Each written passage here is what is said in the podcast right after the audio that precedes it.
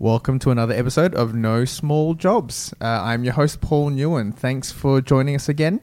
Uh, today we have a very interesting and unique guest, but before we get into that, uh, just remember that if you like what you've been hearing, please make sure you subscribe wherever you get good po- podcasts. Uh, rate and review, five stars, please. Nothing but five stars. If you've got any criticisms, I'm happy to listen, but uh, you know, keep it constructive and kind. Yeah, we try to need more kindness in the world.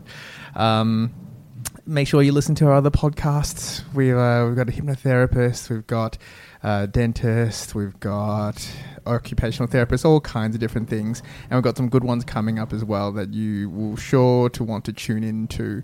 Um, but tonight we have Jade. Jade is a librarian and online presence specialist. Hi, Jade. Hey, Paul. Thank you for having me. Mm, thanks for coming on. Really appreciate it. So, librarian. How did you get to become a librarian?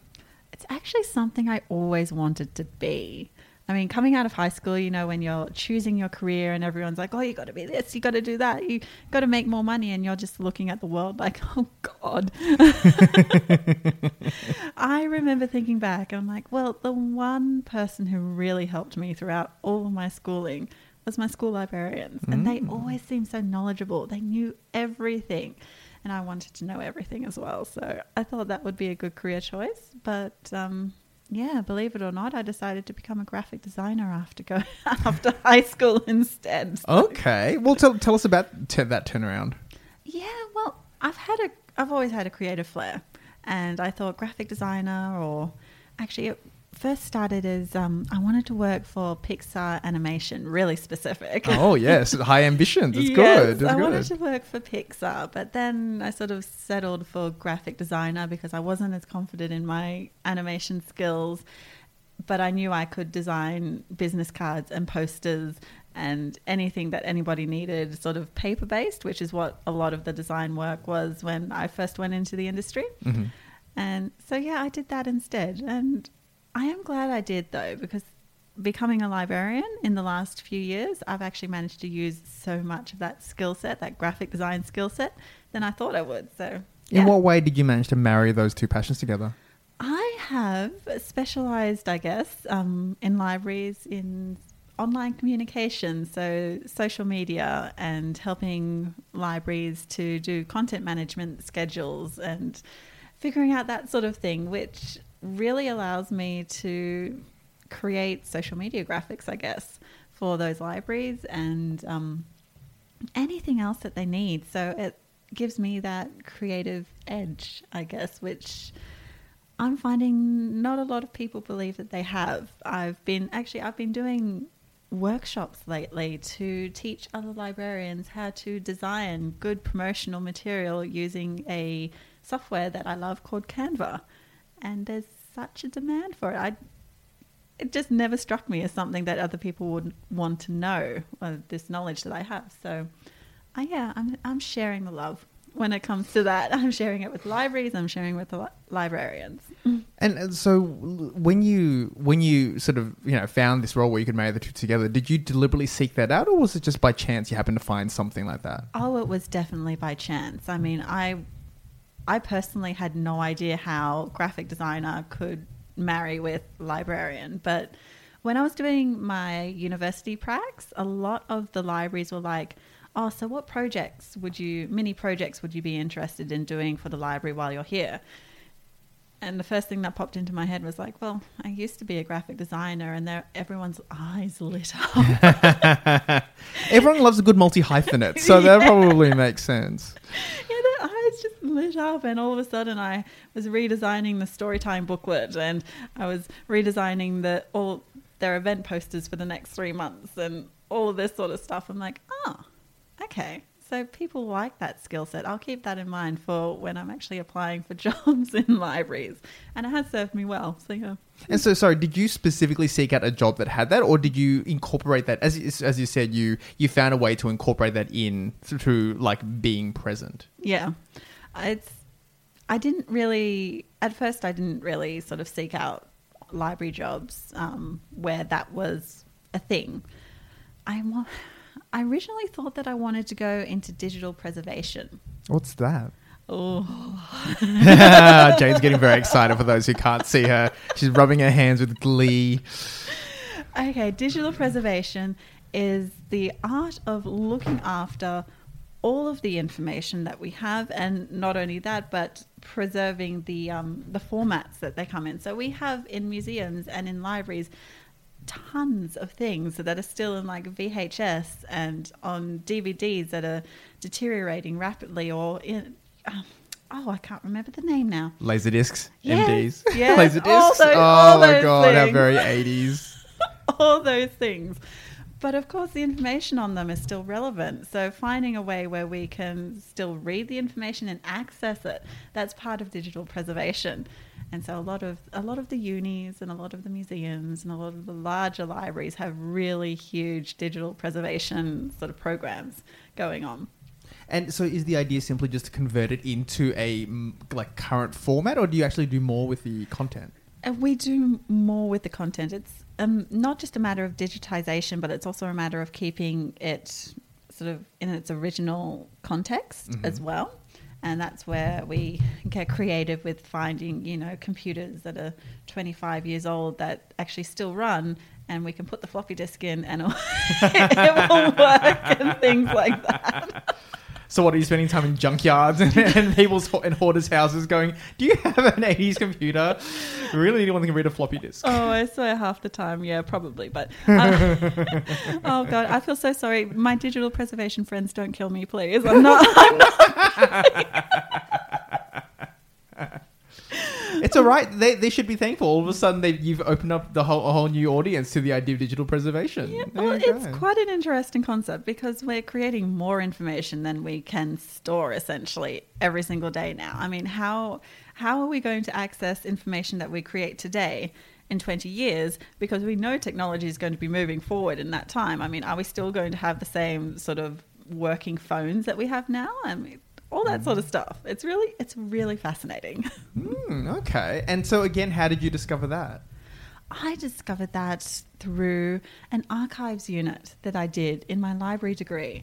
Right. And I thought it was, honestly, I didn't think archives was going to interest me at all because my degree covered not only librarianship, but um, corporate information management, which includes records management and archives.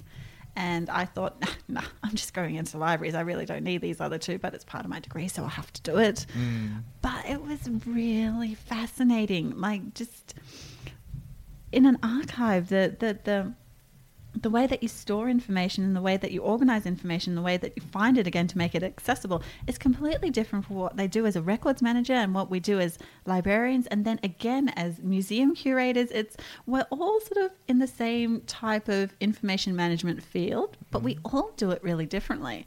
And so coming across this archives unit and then realizing, oh yeah, hey, that that's the question. How do we keep accessing this information? Because I mean, the book format that's been around a while, and that's pretty easy to access the information in a book again. But all these digital technologies that we are developing, it's a bit harder to mm-hmm. sort of keep on top of all of that. Yeah. Okay. So, what is this is a silly question. What is the official title of your degree? you have a bachelor's in what? Yeah, a Bachelor of Arts in Librarianship and Corporate Information Management. Ah, I see. Yes, it Okay. sounds fancy, but it's basically I can be a librarian, records manager, or an archivist. Fair enough. I mean, all degrees sound fancy, really. Yeah. like my degree is Bachelor of Medicine and Surgery. I don't do surgery. Like it's just it's just there. It just I just happen to have come across it and I get it. I get credit did for you it. did you have to do like a surgery prac or anything like? Did, Oh, like yeah, sort of. like it's not part of the exam, but you do you do get exposed to it. But it's not like in my medical school years, I'm going around sticking my hands in people's bodies and starting to operate on stuff. Like I'm still just I'm just watching. Um, you know, even in my surgical term during my internship, it's you're largely a paperwork monkey. Like that's that's all you're really there for. Yeah. That's not nearly as glamorous as I was imagining. No, no, it never is. Everyone has to start at the bottom somewhere. There's always someone who has to be paid to do the grunt work. Very so true, they just give you a degree for it, give you a title, and then they'll say, "Cool, now go fill out these discharge summaries." Yay! Office work for a few hours.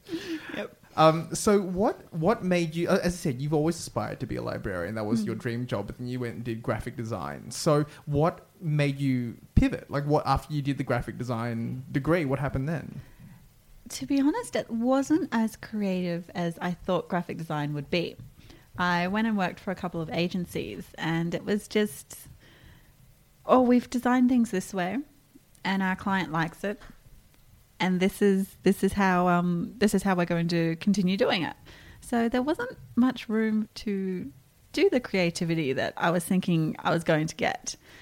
And I, well, I fell pregnant and I had my son in 2012. And I realized at that point in time I had the time and the brain space to actually go back and study. So I thought, eh, I gave graphic design a good seven years. Let's try librarianship now. right. So obviously, you know, the the the uh, the sort of the departure from graphic design was born from dissatisfaction. I guess a little bit, Was yeah. it was it hard to give all that up, or to sort of did, did you ever feel like that time was lost? No, because well, one, I've found uses for it in librarianship, and two, I've also had my own business.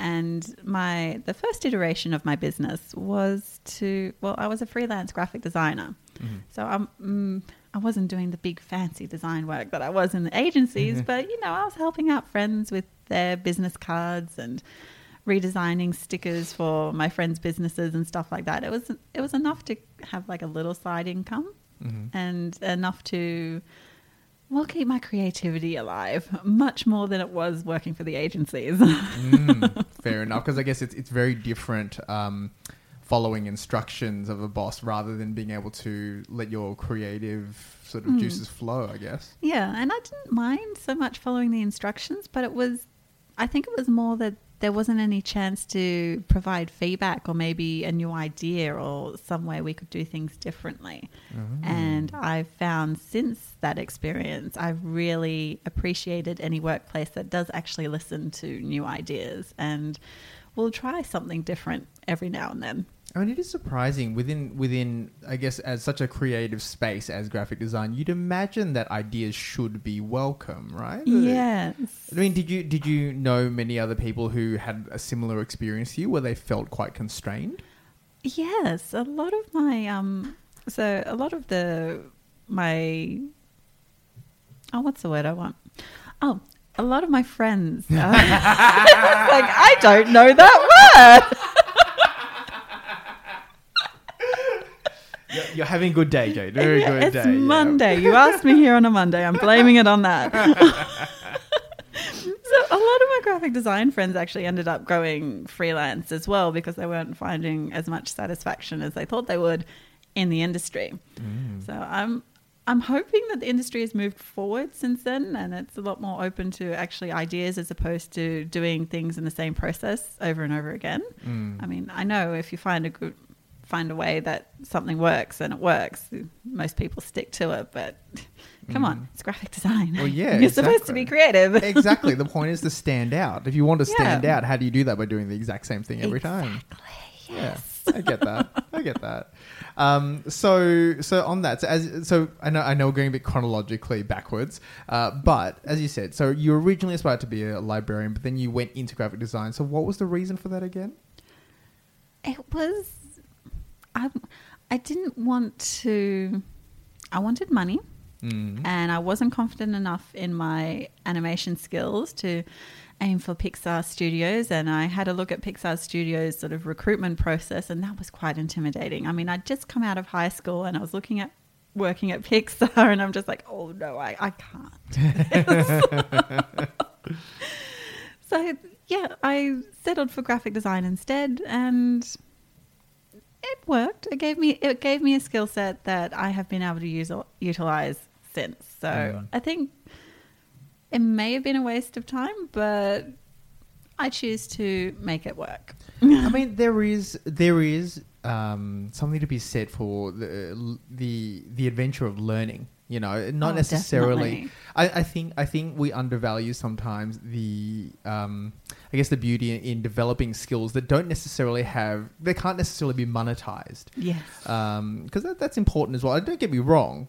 I am Asian. I'm very much about the utilization of skills and trying to make things as practical as possible. But there are sometimes skills that y- you can appreciate just for having. So I guess with graphic design, yes, you've managed to monetize a little bit, but I guess it doesn't seem to be the core of your being or your income. I oh guess. no! I mean, I get I have so much fun just creating photo manipulation artworks for myself that don't even see the light of day. I don't put them up online anywhere. They're just on my computer, pretty images that I know I've made, and that's that's like a relaxation for me. I put on the heavy metal and just open up Photoshop and go make a photo manipulation. It's great. What is a photo manipulation? I feel I feel really dumb in this. I guess this is the point. I'm learning about all new industries. What is a photo manipulation? It's um oh in in picture books so you see those really fantastical sort of fantasy um, looking images. There's woods everywhere, fairies. It's the sun shining, and and you look like it. It looks like it should be an illustration, but more often than not, it's probably parts of other photos blended blended together to um, make this single image Mm. and so that's that's what I like doing. I, I particularly enjoy doing this with uh, space images because you know we don't know nearly enough about space, so I can create anything I want with all these different space constellation images that I've got on my computer at home, Nice. and I can be like, I've just created a new planet. Mm. That's Jade's planet. I found it. I shall name it Jade. Why not? All, all the all the astronomers seem to be giving them boring names anyway. So Jade's planet is far more creative. Oh, exactly. Yeah. And yeah, that's a photo manipulation is basically an image made up of all these other different images blended together so it literally just looks like the one image. Mm. I once created a photo manipulation that had something like 20, no, 121 different elements in it. And I forgot to use my layers tab in Photoshop, so it was just, oh God, it was an absolute mess trying to find what layer I was working on. Oh, I'm usually a very organized graphic designer, but yeah, in that one I just got so excited. I was like, oh, I've got this idea. I got, I just got to get it out of my head and put it on the computer screen. And then I realized I can't find any different layer because I haven't named my layers in a meaningful way and I don't have any folders to organize them in like background, foreground, or anything. So, yeah, I'm usually very organized, but that was just an absolute madness. I, I feel like that's a very graphic designer unique dilemma that I, I, I don't think I can relate to, but I appreciate the uh, the enthusiasm. Uh, so, what uh, what kind of jobs are you working at the moment? I understand you have a few. Yes, I do. So I work uh, at Melbourne Museum as a public information officer, and I work at Trinity College as a librarian, and I also work uh, for myself. I'm a small business small business owner, and I have my business called Miss Coco the Librarian, and I help people. Well, I help libraries and librarians make themselves look good online. So I've dubbed myself an online presence specialist Fair enough. which is a job title no one else has in Australia. and and really, you know, this is this seems to be the pattern of things that we. It's it's it's about you know, especially from what you've said to me, it's about creating the jobs rather than waiting for the jobs to appear, waiting for someone to be inspired by it to. Hmm. Um, be available, I guess, and and or make yourself available to and make your skills available to people, and oh, for sure. yeah, and, every, and again, every, everyone loves a good multi-talented person because it's cheaper to hire one person than two different people with two separate skills. Cost efficiency. That is true. But yeah, uh, for for my business though, I sort of saw a need, and then I was like, well, I have that skill set, I have that experience, I have that knowledge. I will rebrand my freelance graphic design business into an online presence specialist who will help you look good online for your career progression, will help you figure out what you need to put on LinkedIn because nobody knows what to you or how to effectively use LinkedIn. Mm. And I will help your library come up with a content management strategy and a social media uh, content schedule. And so, how do you? Uh, how does that your your knowledge of marketing also marry in with you? How do you? Sorry, how do you use your your knowledge as a librarian to feed into that? I it's a matter of just letting people know what they can do because a lot of libraries still they they don't understand like the digital outreach or just being being visible online so that other people can find you and then connect with you and then learn how amazing your library is. they a lot of libraries don't get that that's a way to bring people to you that a digital visitor is just as important as somebody who walks through your library doors. Mm. And so getting them to not only understand that, but then, you know, initiate some projects where they start an Instagram account or they uh, start a Facebook page is it's challenging, but it's also really rewarding because then they get all excited when they're like, oh, people are visiting our page. and at the end of the day, it turns out to, you know, be not only rewarding for them, but good for business as well. Because the more eyes you have on your library or your organization, it's always better for business. Mm. Or you know, uh, bef- before this we recorded this podcast, Jade schooled me on Instagram because I am ancient and disconnected from the world. Uh, and yes, yeah, so I got a bit of free advice, and it turned out to be quite helpful and a bit of statistics. So I can I can see the value in it for sure. Oh well, thank you, thank you for that. so, um, tell me more about your role at the Melbourne Museum. Uh, as a public information officer, I help people to find answers to whatever query they have, mostly either through answering it ourselves within our team or we connect them with uh, collection managers or curators uh, within our museum who have that specific knowledge. So, take uh, today, for example. I had someone come in who is a filmmaker and he's really passionate about freshwater sharks and he wanted to know if there was anybody else in the museum who may know about freshwater sharks and whether two certain species had a common ancestor and all this sort of really good research science type of stuff. And he he was really passionate and he's he wants to be a science communicator and I'm like, "Oh, I'm so on board with that." Mm. And so we we went through his needs. I put it into our database at work and then shoot off an email to the person who I thought would be the best to meet his needs. And now that curator will get in touch with the filmmaker and hopefully have a, a happy association. and so, do the are these services free, like available to anyone, or is it, is it a paid service? No, it's available to anyone. So we not only connect people with information that they may need, but we also do um, identifications as well. So if you find some insect or spider in your house and you don't know what it is, uh, we can take it. Um, don't expect it back alive though, because it won't be. they may rather not want it in their house. It's like just take it. I don't care. but yeah, we can ID things, and um, we also do sort of things throughout the school holidays and um, like oh, the museum always has school holiday activities, but then uh, our team specifically also has its own school holiday program. Or not a program, but we do we do fun things, and we bring out the lizards and the snakes so that people can pet them occasionally and stuff like that. and your job actually takes you on various site visits and trips as well, doesn't it? Yes, but it's it's not directly related to my job. It's something else that I found out at the museum or that the museum does. And I was like, I want to be on board with that because it can inform my work at the end of the day. And so these things that I found out about were dinosaur digs. Oh, tell us more about that. So there's a group called Dinosaur Dreaming. Uh, and they're associated with the museum. And every year we either go to Inverloch or the Otways and we find dinosaurs from the Cretaceous era which are here in Victoria, mm. hidden away in rock layers, where we have to get, you know, chainsaws and jackhammers to get the rock out. Awesome. Get the rock out. And then oh, on a dig, it's basically, yeah, we get the get the fossil rich layer of rock out of the ground. And then the rest of us volunteers spend a week, two weeks, three weeks, depending however long we want to stay with the dig, we spend our days sitting on the beach, smashing rocks with cold chisels and hammers to find the fossils hidden within it. It's the most glorious thing ever. from a curiosity perspective or from a rage perspective? Like, damn these dinosaurs, where are you?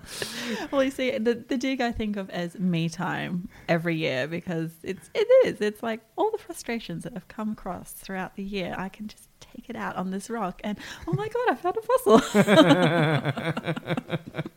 and no it's good fun i mean they're doing amazing research and i'm really grateful that i did find the dinosaur dreaming group because not only do I have like this amazing dinosaur knowledge in my head now that most people don't probably don't know. I mean, actually, tell me what name or tell me what dinosaurs you know the name of.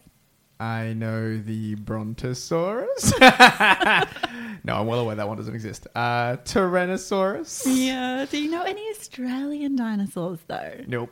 Nope, Mm, nope. See, yeah. Well, we have Minmi, and she is amazing and gorgeous and so cute. It's like a a, a, a little little tank. Actually, she looks like a little tank. It's so amazing. And we have Australovenator, and he's he's basically our Australian Velociraptor. He's amazing, huge dinosaur, and he. You know how you see Velociraptors in the movies with those giant sort of hook nails Yeah.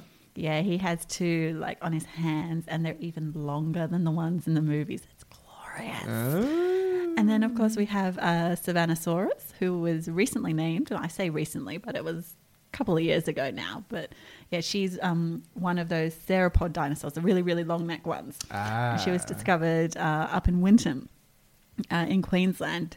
And yeah, one one of my favorite people, one of my favorite paleontology people who work at the museum, sort of worked on her and discovering her and naming her and doing all the research. Uh, so excited for him. when I saw his research paper come out, I'm like, I know that guy. So yeah, I as yeah, I have a lot of dinosaur knowledge now and a lot of Australian dinosaur knowledge, which is good because every as you so clearly illustrated, everyone knows Tyrannosaurus Rex, but Indeed. nobody knows any dinosaurs from their own homeland. There you go. and I, th- that, I guess that leads me to my next question, which is: Are there any other moments uh, that in your in your working career that have, I guess, um, sort of fortified your your your desire to move into this field? I mean, obviously, discovering the dinosaurs, big moment. Yes. Um, anything else that you found was really profound? Well, I think working in a digital space has always interested me. I've whether it's in social media or digital outreach or digital communication or whether it's in actually managing and creating the databases for all of this information so people can actually use it in their research and stuff like that. I've always had that interest just working in a digital space. And I think there's two guys that I met, two programmers that I met um, when I did an internship at the Australian Parliamentary Library in Canberra, who really sort of solidified that for me. It was back in 2015. And so, you know, I was kind of halfway through my degree, sort of figuring out what part of librarianship I wanted to specialize in, if there was anything that really caught my eye. And these two programmers, they were working on um, they're working on the parliamentary handbook.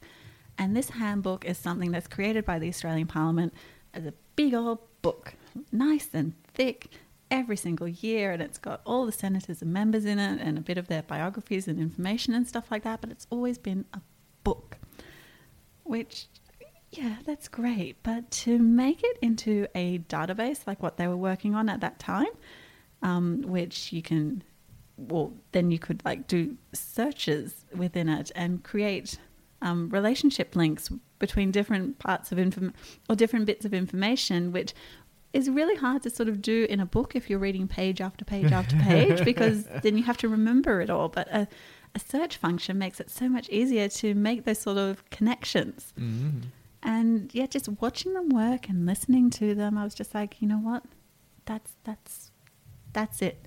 Being able to connect people with the information they need but in a digital space and be able to help them kind of come to those eureka moments because they've just found some connection between that senator and this senator which nobody has actually put together before because you know the information was in a damn book and hmm. um, yeah so those two guys really sort of informed that I wanted to work in the digital space when it came to libraries and museums as well. Archives, records management, galleries. Actually, we have an acronym for ourselves. We, we call ourselves GLAMOUR galleries, libraries, archives, museums, and records management. Ooh, nice, creative. I like Yeah. it. So I think of I think of sort of that, all of us, as the same sort of industry, really. Okay. And yeah, they, they, those two programmers helped me realize, yep, digital space is where I want to be. I- I guess so. On that, is there something you aspire to be beyond this? Like, is there more to your career that you want to do? Oh, yes. That's a question. Yes, there is. Okay, so I'm currently teaching myself programming because it's been on my to do list like forever and ever and ever. And I've only got a bachelor's degree, and everybody else who works in information management that I know has a master's or is currently working on a PhD. And so I'm looking at masters and I'm like, oh, a master's in digital humanities. Yeah, I think that's where I want to go. What is that? Okay, digital humanities is basically the study of humanities, but through digital means. So, you, have you seen like all those uh, news stories where all of a sudden they're showing you data and data visualizations of um, um, school statistics or something like that? I'll be honest. I bury my head, my head in the sand a lot when it comes to the news because it's too sad. But Yeah. I do understand graphs, so and vi- and visualization. They're always very appealing. So okay, I get that. Well, a lot of the sort of news outlets are starting to do kind of that sort of thing as- and bringing data into their news stories and then visualizing that data. Mhm. And yeah, that's okay. Sorry, I, I've, I've just gone on a tangent of remembering all the data visualizations that I've seen. I'm like, I want to know how to do that and that one Yeah, and that thi- one. This is excellent content for a podcast. You're just standing there, know, just dreamily staring into nothing. um, where was I going with that? Please remind me. We, we were talking about digital humanities Oh, and where that was going to lead you to. Yes. So yeah, digital humanities. That's that's. Um, I think that would be a good sort of melding of this programming that I want to do, and then of course, um, you know, uh, bringing information to people in a different way. Essentially, is bringing data specifically. Which I mean, you give you give somebody a spreadsheet of data, and their eyes glaze over. Yes. So if I can help people understand the data, but in you know a new, shiny, colorful way, hell yeah, I'm all on board for that.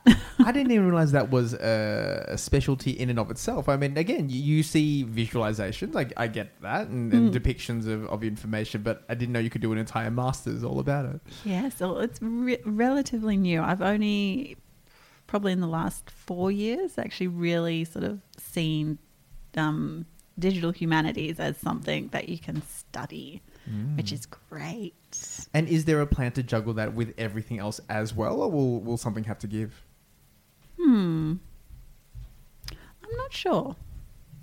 I'll have to think about that because I'm very, very good at taking on board everything at once.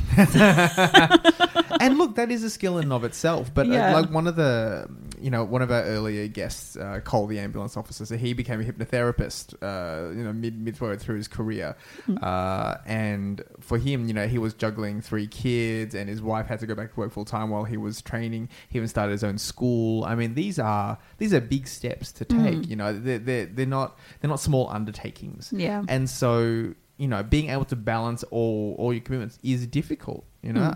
I, I know I'm certainly trying to figure that out myself, trying to make sure I have space for me and my own mental health, as well as, of course, my earning an income for my to pay for all my various luxuries and and you know, I pay for my family and all that stuff. Like it's all. I sound like I bought my family. I don't know, like you know, being the sole breadwinner kind of thing. Yeah. Uh, and so yeah, I, I always, I guess I always get curious because I'm also in the midst of a bit of a career change, and so Hmm. how do you? I mean, how do you factor all that in? How do you decide whether the um, whether the energy into changing your career is worth the expenditure, whether it be time or money or, or energy? Mm. The going back to study for me, that's probably a two to three year goal because at the moment, I've I've never stuck like with the one career for very long. Let me put it this way. So I got my graphic design diploma. I did graphic design for a bit, and then discovered it wasn't for me. So I went back to school and became a librarian. I just graduated my librarianship degree last year, and I'm only working part time in libraries, but I'm working now to grow my own business. So I, I sort of get a degree and then move on to the next next thing straight away. Which does keep things interesting, but the way that I see it, it means that I'm always going always going to be learning and I don't think you know staying stagnant is actually normal for me. Mm. So, yeah, it, it will it will come in time. and but uh, you know um it is the norm now. Now it is the norm to change. oh, This is the third time, and I know this is the third time I've mentioned this statistic. Um, the average amount of time an Australian will spend in one job is only three years, Mm-hmm. and so by that calculation, I think uh, you a person will change their job, not necessarily their career per se, but they'll change their Mhm. job about fifteen times in their lifetimes. That's a lot, and for me, that's always been a really foreign concept. Um, you know, going growing up, um, I was the son of I'm the son of two doctors, um, and medicine is a very linear path. You know, you, you go, you get your grades, you go to med school, intern, resident, and then you complete your specialty training, whichever one it ends up being. Um, and and that's it. Like it's it, there's no real room for diversity. There's no Mm. real idea that you could take that degree and do something else with it. Whereas that's exac- that's exactly what you've done. You took your degree and decided I'm not going to do the linear path, or, or I don't know, maybe perhaps there isn't a linear path, and I'm going to take it and do something wild or do something that no one had ever heard of before or Yeah. doing a job that I didn't know existed growing up. Yeah, You know? I, I am essentially doing that. I've made my own job and I have clients who I help day in and day out. I have people who I provide career coaching for and I help them develop their own careers. It's I never thought I would do that. I hmm. mean, back in high school, I was a librarian or work at Pixar.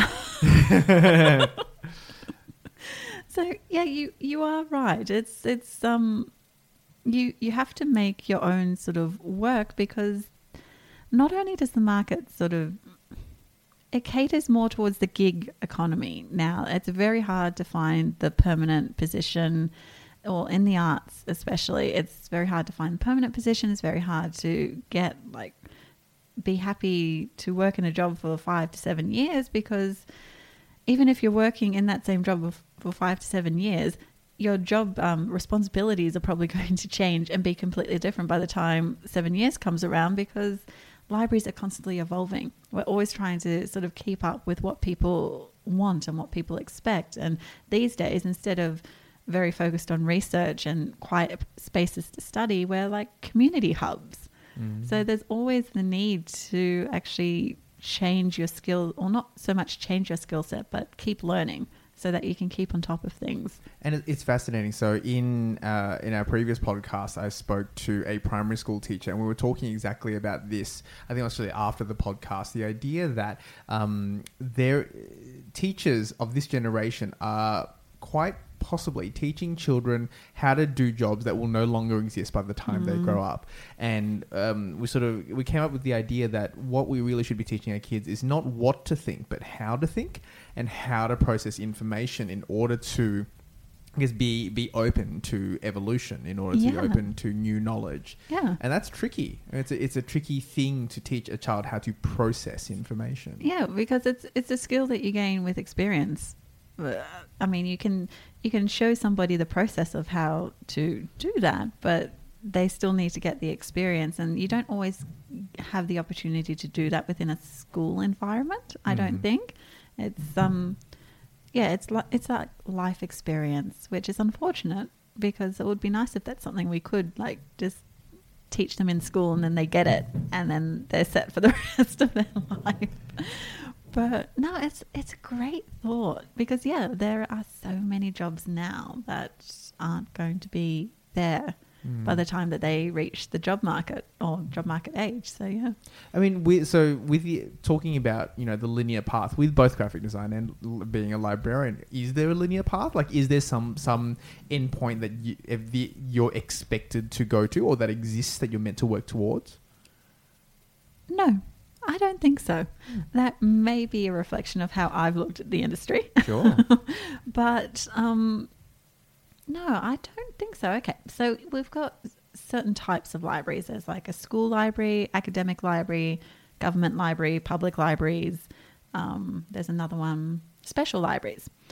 And within each of those type of libraries, they serve different clients or different people, and so the people that you serve very much uh, dictates the type of skill sets that you develop. I mean, somebody in an academic library is probably going to be an absolute whiz at like um, open resources and database management and scholarly communication and that sort of thing. But somebody who works in a school library is going to be an absolute whiz in um, oh, being able to recommend a book to a student if they come in and like, I just finished this book, it was amazing. Can you show me something similar to it? And they're going to be absolutely amazing at connecting with uh, students, and they're going to be absolutely anyway. Each different type of library, there's a different type of skill set, which doesn't always translate to the other libraries as well. So even in that, I mean, people specialize and then they stick with that for their whole lives and they don't get a chance to explore the rest of the libraries. I've been really fortunate. I've actually worked in each different type of library already, and I can see that if you're working in an academic library, you become a librarian, and that's it. Mm. You, you you may sort of become a senior librarian or a liaison librarian, but you're still a librarian.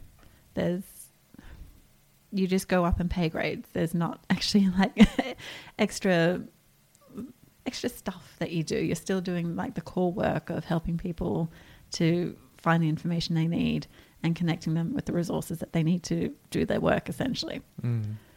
So yeah, I don't think that there is a linear path in librarianship. It's very much what you make it. And do you anticipate in your career, sort of looking to the future, do you ever anticipate that you'll find just the single career and stop, or will you you will you be constantly changing? I think I'll be changing. I mean, now that I'm a little bit older and wiser, I do like the idea of sort of working for a museum or a library, like for project work. If they're if they're coming up with um, a new digital portal for some research that they just got a grant for and they need a way to deliver it to the public, then yeah, I'll help. I'll jump on board with that sort of project and help them deliver that outcome and make Uh, make it look good and help people to sort of search the information. Just that that type of project work in all these different museums and libraries really appeals to me now. Just got to find the projects. True. And I guess uh, to to finish up, is there anything that you would like? Say, if we have any aspiring librarians out there, is there any piece of advice that you would want them to know, in a way, in something that you would have wanted to know earlier on in your career? Yes. Um, make connections. Talk with other librarians. Um, it can when you're studying, you it's very easy to sort of get in a study bubble, but you want to reach out and go to industry events and actually talk to people who are already working in the industry because they can tell you where the trends are going, um, what they think you should be looking at if you want to be a particular sort of librarian. So get out there and actually talk to people. It's great that you're studying and that you're getting that knowledge, but you also need to talk to people. Brilliant. All right. So, uh, Jade, is there anything you'd like to plug before we finish up? Oh, yes. So, um, yeah, if you are ever in the city, come visit Melbourne Museum. It's a great place. But for me personally, my uh, business is Miss Coco the Librarian. If you happen to need any help making yourself look good online, or if you need a social media audit, or if you need somebody to help you figure out how to create content, I am an absolute whiz at video content. I have my own YouTube channel, um, Miss Coco the Librarian. Please look me up. Brilliant. And speaking of socials, actually, sorry, thank you, Miss Coco, for coming onto the show. Uh, speaking of socials, we are on Twitter, Instagram, and Facebook. Not very well. Uh, maybe we need to maybe need to enlist the, the help of. Uh, yeah, of well, uh, wouldn't mind doing that. um, but yes, find us on No Small Jobs Pod. That uh, Twitter handle, that's the Facebook page, and that's the Instagram handle. There is. Oh, you also have SoundCloud too. I was uh, listening to that on the train home today. Oh, there we go. I always forget about that. I always forget that SoundCloud is a social. Thank you, um, helping me already. It's brilliant. I haven't paid you a cent. Uh, I've also got the website, no small jobs uh, pod.com.au. Check it out. There are reflections and uh, follow up questions and uh, you know, it's a little, we're trying to, I want to create a little community of in, uh, curious people. Mm-hmm. Um, so plenty of content there to be had. Uh, check us out and please make sure to listen to future podcasts. We'd love to hear from you. Uh, leave any comments, leave any compliments. If you want to be a guest, we are always looking for guests. You got interesting people that you might even know who you can rope in and embarrass them. No, to to show off their wares, please uh, please send us a message. Oh, on I've got social- five five names to send to you after this. All right. Well, yes, they can be willing names or otherwise. I'll hound them. Uh, but yes, uh, thanks for listening. And as always, uh, there are no small jobs, only jobs you haven't discovered yet.